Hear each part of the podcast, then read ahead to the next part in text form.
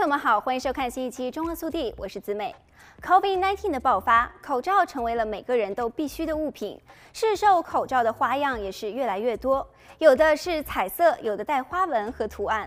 但是近期传出了口罩染料可能有致癌风险的消息，那么口罩还可以安全佩戴吗？民众如何放心佩戴口罩呢？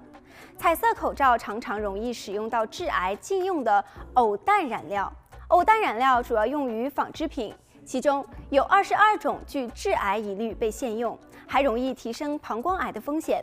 无论是医用或是防尘用的不织布口罩，有颜色的一层皆为最外层。以三层医用口罩为例，最外层的可以阻挡口沫等分泌物的塑胶层，中间为过滤层，靠近嘴巴的最内层是没有颜色的。然而，若最外层使用了被禁用的偶氮染料，即使最内层没有染料，也仍然有风险。戴口罩一整天后，难免会流汗、有口水。口罩湿掉后，最外层的染料成分就可能会渗透进来。不过，这种情况的概率比较低，最容易发生的则是戴口罩时手不小心碰到最外层。此时若没有洗手就用手来取时，很可能将毒素吃进去。这并不能代表颜色鲜艳的口罩都有疑虑，许多合格生产的医疗口罩所用的彩色不织布，并非化学染色，而是用色母粒加上 P P 塑胶粒，经高温高压溶质喷成。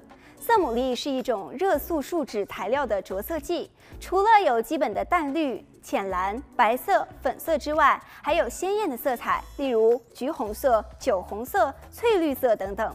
但是无论是从医用或者是防尘口罩，都不太容易从颜色或是气味分辨出用了致癌的偶氮染料，还是用了无害的色母粒。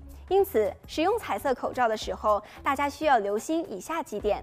首先，医护人员多使用的蓝色或者是绿色的外科口罩，而民众常见的浅蓝、浅绿、粉红等颜色的口罩也均使用色母粒着色。如果难以分辨，选这三种颜色是较为安全的。